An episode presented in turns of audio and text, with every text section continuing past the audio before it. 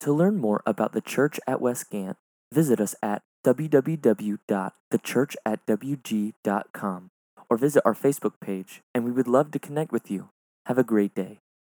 Already, and uh, our kiddos are going to head upstairs for some time together, and we are going to dive back into the Sermon on the Mount. So if you've got a Bible with you this morning, I'll encourage you to open it up to Matthew, and we are going to be uh, in the sixth, sixth chapter of Matthew, uh, picking up in verse 19. Matthew chapter 6, picking up in verse 19.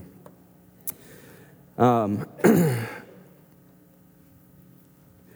anybody ever had a really bad concussion? Got hit in the head real bad. Duncan, you've had one. You've had one back there.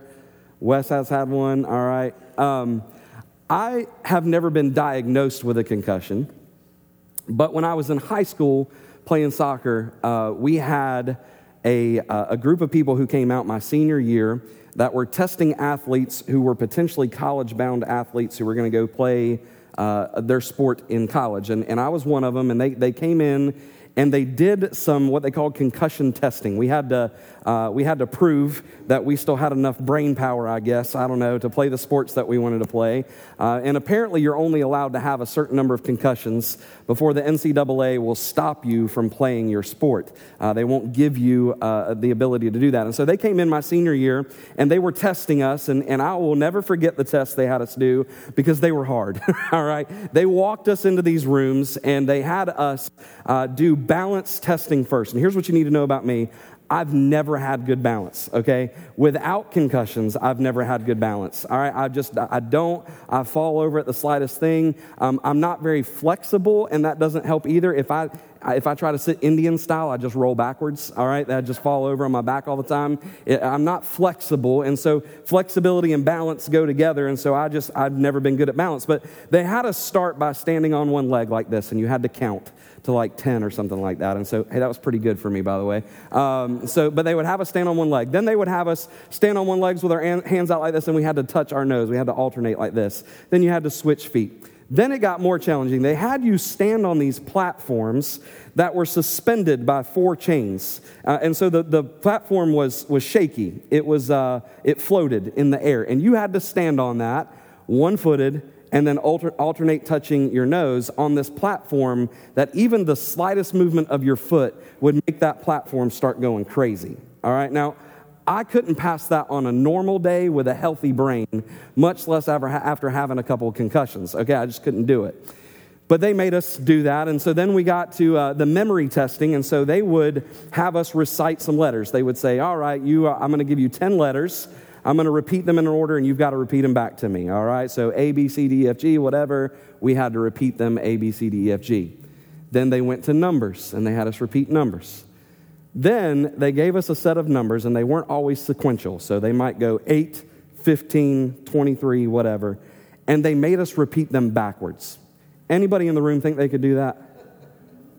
No, but that's what we had to do. We had to stand in this room and we had to repeat these numbers back to these representatives from the NCAA to determine whether or not our brains had been damaged by the sports that we had played. All right, now it turns out that I was borderline. Now, like I said, I've never been diagnosed with a concussion, but my results came back and they were like, bro, you get hit in the head one more time, you're done. All right, and so that was kind of how I started my college career playing sports. But here's what I know about the sport that I love playing soccer. A lot of people think that soccer is kind of a wussy game. All right, it's okay. You can admit it. You've been like, the World Cup was on, and y'all were all like, we don't care. All right.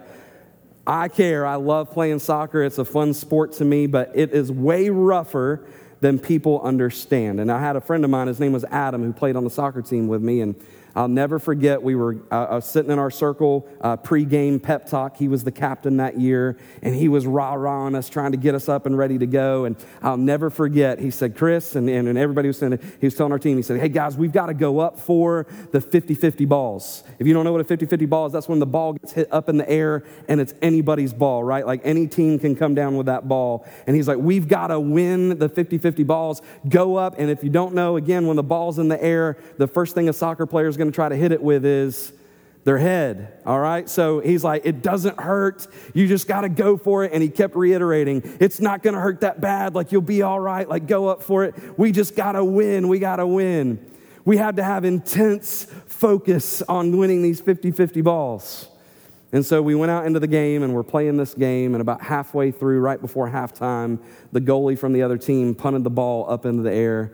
And Adam goes up to win this 50 50 ball. And one of the other teammates from the other, the other team goes up with him and came down with his elbow right in the top of Adam's head and cracked, split the back of his head wide open. We had to stop the game. He had to go to the hospital. He got staples, and we never let him live it down.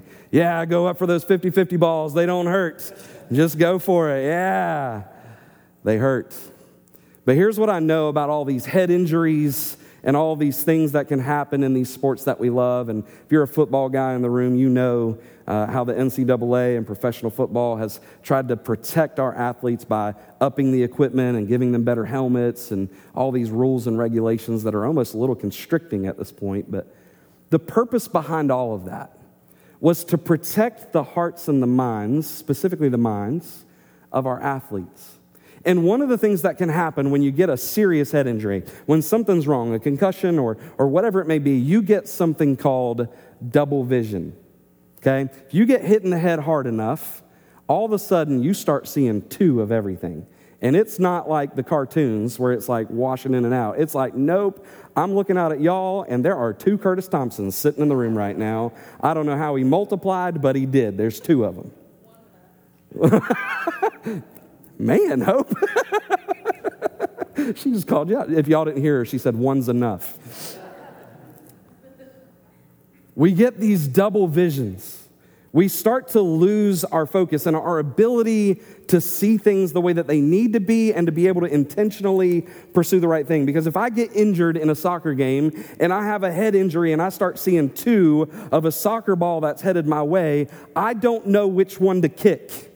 So I just start swinging at one of them and hope that it's the real ball. It, it, these, these head injuries can legitimately cause our vision to split. This morning, we're going to see in our passage on the Sermon on the Mount, Jesus talks a little bit about double vision spiritually and, and some things that draw our focus away. And, how sometimes when we get this double vision, sometimes when our minds begin to split and see two different things, we're not really sure which one to really aim at sometimes. And he's going to talk to us this morning a little bit about why that's dangerous in our spiritual walk. So let's dive right in. Matthew chapter 6, beginning in verse 19, says this. Do not lay up for yourselves treasures on earth where moth and rust destroy and where thieves break in and steal, but rather lay up for yourselves treasures in heaven where neither moth nor rust destroys and where thieves do not break in and steal. For where your treasure is, there your heart will be also. The eye is the lamp of the body. So if your eye is healthy, your whole body will be full of light. But if your eye is bad, your whole body will be full of darkness. If then the light in you is darkness, how great is the darkness? No one can serve two masters, for either he will hate the one and love the other, or he will be devoted to the one and despise the other. You cannot serve God and money. Let's pray together. Jesus, we thank you for your Sermon on the Mount. We thank you for its words and how it teaches and instructs us even today, 2,000 years later. Looking at these words on this page and knowing that, God, I've just read a passage that describes me, Father, a man divided sometimes, trying to determine which master I'm going to serve and where I'm going to store up my treasure. And God, this morning, I pray that you would use this word to help us clarify our priorities to help us get our minds back into intense focus on the things that really matter, that all of these split uh, ideas in our hearts and minds would be unified with the things that you're asking us to see and to do. God, we pray that you would convict us if there's anything in us, Father, that doesn't line up with your word, that you would challenge us to submit it to the cross this morning. And God, if there's anything in us that doesn't, uh, that is missing, a discipline that needs to be added, God, show us those as well that we would walk out of this room more like your son Jesus, more able to communicate the gospel, better equipped to serve in your kingdom. God, we love you and we praise you for all that you're going to do. It's in your name that we pray. Amen. Jesus stands on the mountainside with his disciples, declaring the Sermon on the Mount. We've just wrapped up kind of a bigger section of, of three righteousness and practice pieces, and he continued to use some phrasing with these disciples as he was working with them through fasting and through praying and through giving. He continued to say to them, Hey, don't be like the hypocrites who do certain things in public. They, they pray, but they pray on the street corner, declaring all these crazy things loudly so that everyone can hear them. Or they fast and they change their faces so that everyone around them will know that they're suffering through their fasting, right? They give, but when they walk into the temple to do their giving, they slam their money into the money plate so that everybody around them knows that they have given towards the needs of the community. Jesus said over and over again, Don't be like these hypocrites. And then he said this phrasing in every one of these passages that we've just wrapped up. He says that those people already have their reward. And then Jesus jumps to this idea of treasure in heaven.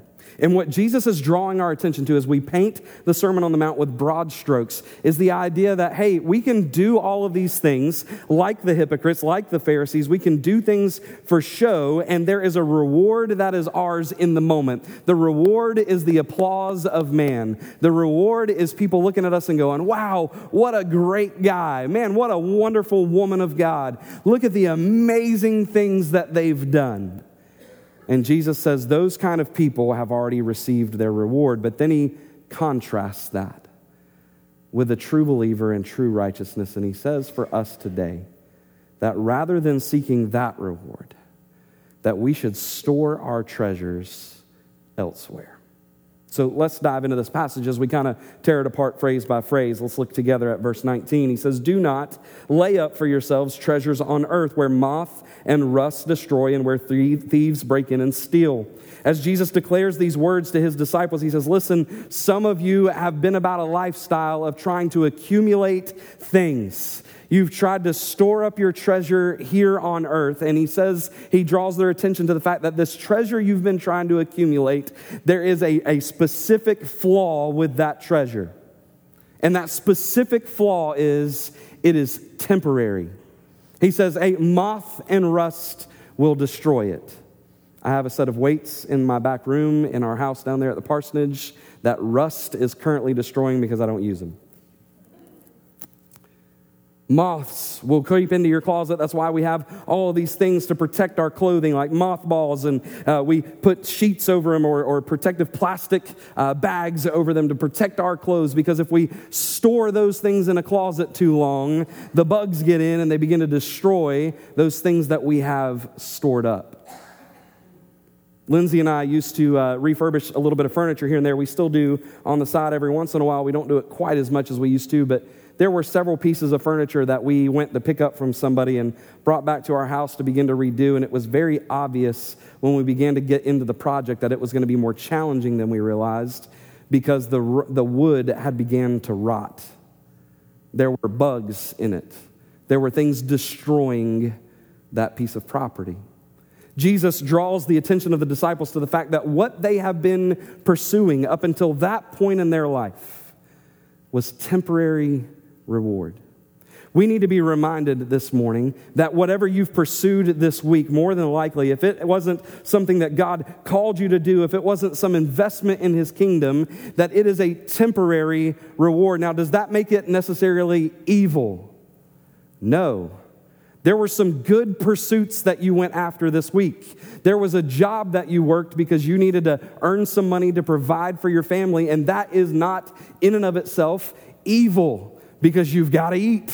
You got to have a house. You got to provide for your family. Those are good things. But they're not necessarily the things that Jesus was trying to draw the attention of his people to in this moment. He says, hey, those aren't necessarily evil things, they're just not necessarily the things that are eternal. And, and, so we've got to understand that there are things that we have invested in this week that bring a temporary reward to us. Guess what happens if you eat lunch today? By dinner time, you're what?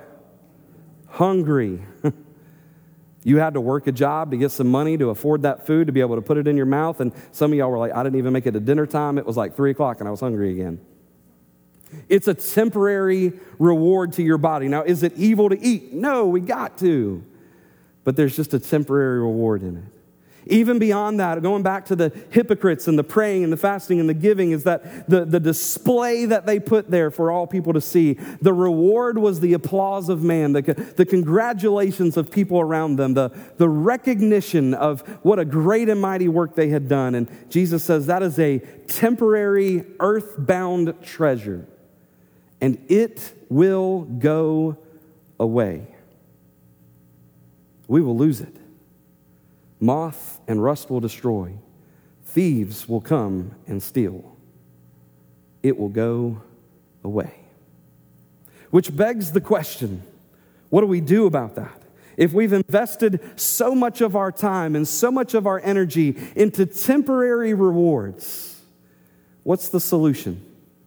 Well, Jesus doesn't give us long to wait on that. He begins to respond immediately to that. He says in verse 20, he says, But Here's the answer. Here's the transition. Here's the thing you need to change or tweak. He says, But lay up for yourselves treasures in heaven, where neither moth nor rust destroys, and where thieves do not break in and steal. For where your treasure is, there your heart will be also. Jesus says the, the stark contrast for us today to get into our hearts and our minds is this idea of what have I done this week that is bringing not just temporary, earthbound, easy to destroy rewards, but what is bringing me eternal reward? What treasure am I storing up that one day when I stand face to face with Jesus, when I stand in his kingdom, God is going to say, Hey, welcome unto your reward. What have I done this week? What conversations have I had? What investments have I made? What things have I done that have earned me a right in God's kingdom to be able to look at a reward and say, man, that's something that I did. Now, we got to be real careful here because as we start to talk about it that way, our tendency as people is to go, oh, that means we can, we can earn these things. And if we just do enough good deeds and we, we just strive for doing all the right stuff, then, then God's going to love me more or God's going to give me greater salvation salvation or I can earn my way into heaven by just being a good man or a good woman. Because that is not where Jesus goes here. Jesus is drawing a distinction not between what we do here on earth earning us salvation, but rather the investment that we are making into his kingdom that one day will reap a reward for us in heaven. There's a distinction there. And we've got to understand the difference. It's not about earning our right to heaven as much as it is investing into God's kingdom. What have we done this week to invest into God's kingdom? Many of you yesterday showed up and invested in God's kingdom. You came and you washed cars, 52 of them? 52 cars. And a lot of people look at that and go, well, that's just a temporary reward, man. It's just a, uh, the applause of man. Like, great job, 52 cars, wonderful. Listen, the people who were here yesterday were working and toiling in the sun. Uh, Duncan has the world's worst sunburn on his shoulders right now from being out in the sun all day yesterday. Man, it is bad because, but he wasn't doing that to invest in just a kids' camp, y'all. He was doing that to invest into the lives of 43 children who will be in our building in a week, who are going to get to hear the gospel who are going to get to hear the good news of Jesus, who are going to get the opportunity to respond to that call on their lives and, and become a part of God's kingdom. The investment that was made at a car wash was not about getting a dollar in a bag somewhere. It was about reaching the lives of a few kids who are going to be here in our building. What have you done this week to store up treasure in heaven? What have you done this week that is going to make God smile? What, are you going to, what have you done this week that has made a spiritual deposit into your bank account with Jesus? I love the statement in verse 21. He says, For where your treasure is, there your heart will be also. This is a transitional statement into the next block of Scripture. He says, Hey, you've got this contrast. You're either going to lay up treasure here on earth, you're going to work and toil for a bunch of temporary reward, or you're going to work and toil for something that's eternal. And he says, Hey, by the way, the indication of which one you're doing is where your heart is. What's the heartbeat behind it? Did you do it like the hypocrite who slammed his coins down into the offering plate to make sure that everybody heard him? Did you do it for the applause of man? Or did you do the same action you gave, but you gave with the heartbeat of God's kingdom growing? Maybe it's that prayer life, and it's that prayer of a hypocrite who stands on a street corner and proclaims loudly how his prayers need to go up to heaven. And maybe it's the same action of praying and seeking God's face, but doing it in secret, doing it where only God can hear, not for the applause of man, not for the attractional aspect, but just so that you can honor the Lord. Or maybe it's in your fasting. We talked about that last week that it's a spiritual discipline that goes unused most of the time. We forget about it or we do it in the wrong way.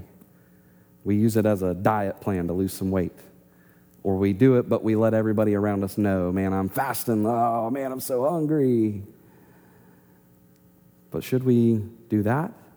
Or should we fast with a true heartbeat behind it, a, heartbeat of desiring more of who God is and desiring to see God move and breathe and speak not only to us, but to our church and our community and our world. What's the heartbeat? Jesus takes these three passages and he kind of summarizes it and he says, depending on how you do these things, you're either gaining your reward here on earth, where moth and rust will destroy and thieves will steal, or you've laid up treasure in heaven, where moth can't get to it, where rust doesn't exist, and where thieves can't get to it either. Which one will we do this week? How will we invest? But he gives us this transitional statement. It's about the heart, but then he transitions from heart to eye. Look at verse 22. He says, For where your treasure is, there your heart will be also. Verse 22, the eye. We jump from the heart to the eye. The eye is the lamp of the body. So if your eye is healthy, your whole body will be full of light. But if your eye is bad, your whole body will be full of darkness. If then the light in you is darkness, how great is the darkness? We need to understand something about this idea of the eye, excuse me, the eye and the lamp of the body. This is a Jewish line of thought. This is something that, again, as he, Jesus stands on a mountainside and teaches his disciples, they, they come with an understanding of something about the eyes. They believed that the eyes for them literally were the input and the output of everything in them. And so if they looked at certain things or they allowed certain things to be seen, it would impact all of who they were. And so Jesus is trying to draw their attention to a concept that they understood about their eyes and how it impacts everything to the heart and how the heart in God's kingdom impacts everything. It's not just about what we see and what we look at, but it's about the heartbeat behind why we do what we do. Why did we look at it? Why did we allow those things to be there? What was the purpose? And then Jesus draws a distinction about the two things that our heart or our eye can see. Look with me at verse 24. No one can serve two masters. So, whether if you're thinking about the eye or thinking about the heart or thinking about giving or fasting or praying, no one can serve two masters. For either he will hate the one and love the other, or he will be devoted to the one and despise the other. You cannot serve both God and money. Jesus draws our attention to the split vision that we've got. Many of us walk through our week with two very different focuses, foci. We look towards the things of this world we look towards getting recognition. We look towards gaining stuff and accumulating things. We look towards the wealth of our family and the generations that follow us. And there is not necessarily anything inherently evil with those things. They are just not the focus of someone who is following God's kingdom the focus and the true heartbeat, the doing away with the double vision and just focusing laser beamed in on what God has called us to do and to be. He says, stop pursuing the idea of just wealth and accumulation and start pursuing the idea of building God's kingdom because that's where true treasure lies. And so think about the things you've done this week. Did you do them with a heartbeat of accumulation? Or a heartbeat of kingdom building. I have loved sitting down with a guy named Tyler Kimbrell over the last long time. every Tuesday morning, Tyler and I meet at 5, not every Tuesday, most Tuesdays, Tyler and I gather together at 5:30 in the morning at Starbucks on Pelham Road, and we sit and we enjoy a cup of coffee and we talk about life and work and church and all the stuff that's going on. And we pray and we look at those things and we, we talk about all the stuff that's going on here and what his role is like. We, we discuss all of that in about an hour time. And here's what I have loved to hear from Tyler in the last few weeks Tyler began a Bible study at his work. He started meeting with some guys and he just said to them, Hey, I would love for us to just talk through scripture. Now, Tyler has attempted this a couple of times in the history that I've been meeting with him, and it just seems to just never gain a whole lot of traction sometimes. But about a month ago, about two months ago, somewhere around in there, Tyler made an attempt again. And so he went to some guys at his work and he said to them, Hey, I would really love for us to do more than just work together in the course of a day. I want us to study some scripture and hold each other accountable and push each other forward. And so he started meeting, and you know how many guys he had show up for the first few weeks? One. And one guy show up. But you know what's happened over the last few weeks? Tyler now has five? Five that are meeting with him in a secular business once a week for Bible study and prayer. In the business, not in the parking lot, not down the street, at their job, studying scripture together. Now, Tyler has been going to that job for a while because he's got to pay for a house and he's got to take care of his wife and he's got to be a good leader of his home and he's got to do all of those earthly things that bring a temporary reward that aren't necessarily bad things. But here's what I've seen in Tyler the focus has shifted a lot for him from these temporary rewards of money in his bank account and providing for all these needs that, again, are good things to do. But his mind and his focus has shifted and now Tyler is living as a kingdom man inside of this job and seeing his workplace as something more important than just a money making scheme. And I wonder how many of us have attended a job for years of our lives and never thought about asking somebody who works with us if they know Jesus. Or, or starting a Bible study, or asking them to meet us for coffee later so we can walk through it, or whatever it may be. Tyler has put on display for me personally what it looks like to take away the double vision and to say, I still have to work a job, I still got to provide for my family. But my focus, my heart, my heartbeat is that these men that I go to work with every single day would know Jesus. My heartbeat is that I would use these 40 or 50 hours a week that I'm with them in a business, that I would use that opportunity to grow God's kingdom. You know, we see Paul do the same thing in the New Testament. Paul uh, begins uh, to minister to people around him. He gets this call on his life. He's transformed radically on the road to Damascus, and, and Paul begins to minister to a lot of people. Later on in Paul's life, he's arrested and he's placed in captivity, and it's not a typical prison like you would think. It's not a uh, strapped to a wall somewhere somewhere, although he had that happen a few times too. It wasn't a prison cell necessarily with a gate and a lock and a key, as much as it was Paul was under house arrest, and he would have these soldiers who would come and would literally chain themselves to Paul. And wherever Paul went, that guard went, and that guard's job was to make sure that Paul didn't do anything that he wasn't supposed to do. And the response of Paul, as we read through his writings in this, as he, as we write, as he writes what's called the prison epistles, several books of the Bible later in the New Testament. He's writing these while he has a guard bound to him. And he writes these words about, I'm going to make sure that these chains that I bear are not chains that are just earthly chains, but I am bound by Christ in this. And so Paul took advantage of the fact that there was a lost soldier strapped to him 24 hours a day and he began to proclaim the works of Jesus to this guy who had no choice but to follow him around every second of every day.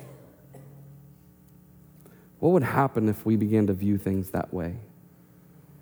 What would happen if the heartbeat behind everything that we did went from just survival, earthly reward to a heartbeat of, I desire to see God's kingdom grow? And nothing that I do is pointless anymore. Nothing that I do is just to pass time. Nothing that I do anymore is just for the sake of doing it out of routine and ritual, but I begin to do it with a motivation of seeing the lost be found, of seeing people who don't know Jesus come to know him as their Lord and Savior. What would happen if my heartbeat began to transition so that even as I stand at a gas pump pumping gas, my heart is I'm not just standing here wasting the five minutes that it takes me to pump $100 worth of gas at the gas pump, but all of a sudden I'm looking around at the people around me going, man, how can I in this moment pray for the person that I don't even know that's sitting on the other side of the pump? Or, or, how can I engage with them in some way and make sure that they know that beyond a shadow of a doubt they've heard the name of Jesus today and they know his story? What would happen is if we, it, what would happen if we walked through grocery stores with a heartbeat of going, I'm not just coming to get the earthly reward of not being hungry, but I'm coming missionally into a grocery store looking for opportunities to serve people around me? What would happen if we went into our families? Not just with a heartbeat of we gather together because it's Sunday and it's time to eat lunch, and so our family's going to get together this week and we're going to eat lunch, but what would happen if we gathered with intentionality and with a heartbeat behind making sure that our family honored God in all that we do and that we were raising up the next generation to follow Jesus? What would happen if bedtime routines at night with our kids stopped just being about getting a kid to sleep? But started becoming a relational aspect where we build the kingdom in the hearts and the minds of our children through prayer, Bible study, questions. How was your day? What did you do today? How'd that go? Can we talk through that a little bit? What would happen if that heartbeat shifted? A while back, Miss Cindy sent me a text message of a video of little Ansley. Uh, she, it's beautiful prayer. They were praying at bedtime. And she was praying because earlier that day, Gavin and Rosie and Zeke had gone out to play in the front yard, and they were there visiting Mr. Tom. And Rosie was doing something, and she fell and skinned her knee. And that broke that little girl's heart that Rosie had fallen and gotten hurt. And so Cindy and David, as they were laying her down for bedtime, started to do bedtime prayers. And you know what came out of that little girl's mouth? I want to pray for Rosie. I want to make sure she's okay. And I listened not only as she prayed, but as Cindy kind of directed that a little bit. You could hear Cindy in the background. What do you want to pray for? Why? It was intentionality, building the kingdom of God in that little girl's heart. What would we do? What would this world look like if we stopped being people who just passed the time and started being people who were laser focused on building God's kingdom. This coming week, we as a church have an opportunity to send two men out to build God's kingdom.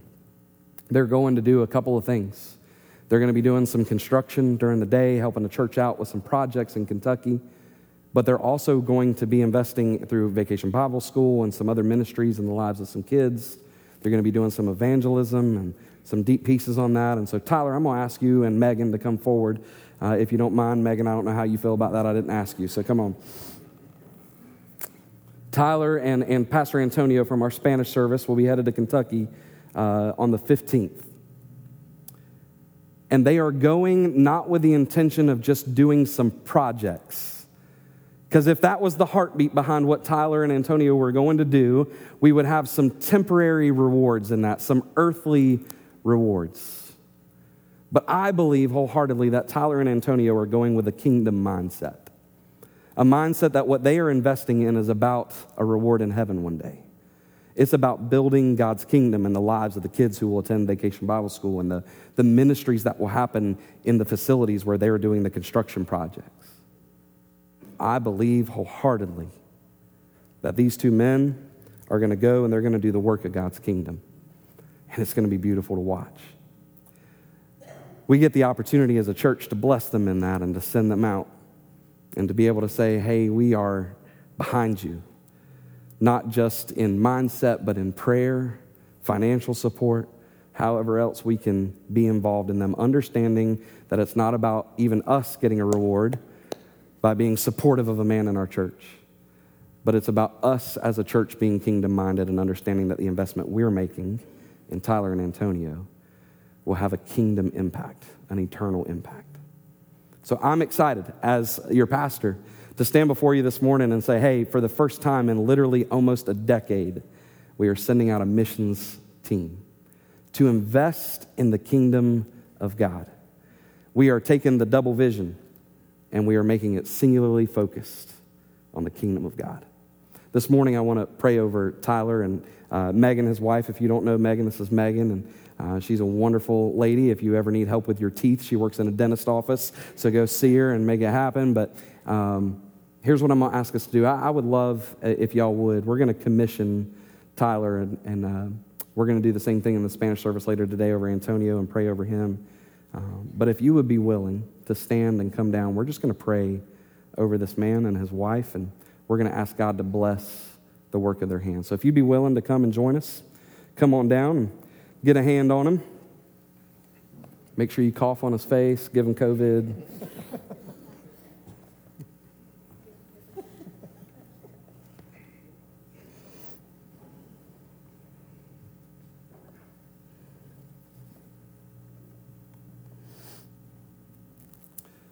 Let's pray together.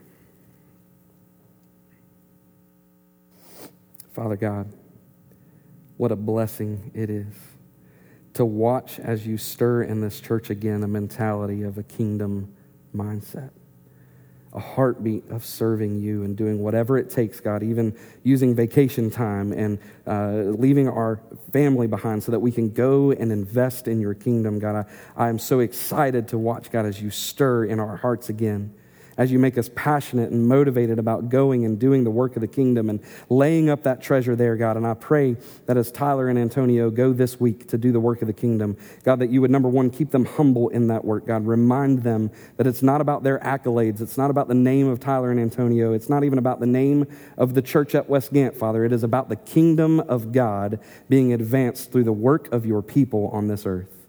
And so, God, I pray that you would bless the work of their hands. God, as they do construction projects, God, I pray that the resources would be there necessary to be able to complete that job. That you would put the uh, people around them that can help them accomplish those tasks well, and that those facilities would be used to further your kingdom in years to come.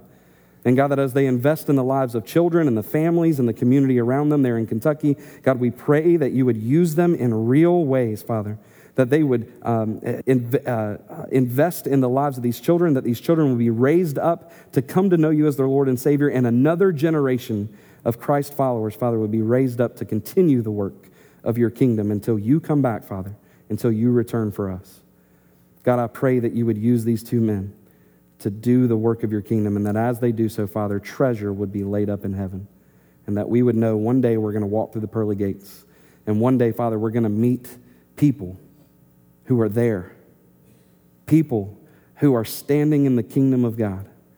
Treasure that's there because Tyler and Antonio went, because Tyler and Antonio invested, because people from the church at West Gantt gave, because we prayed, because we sought after you.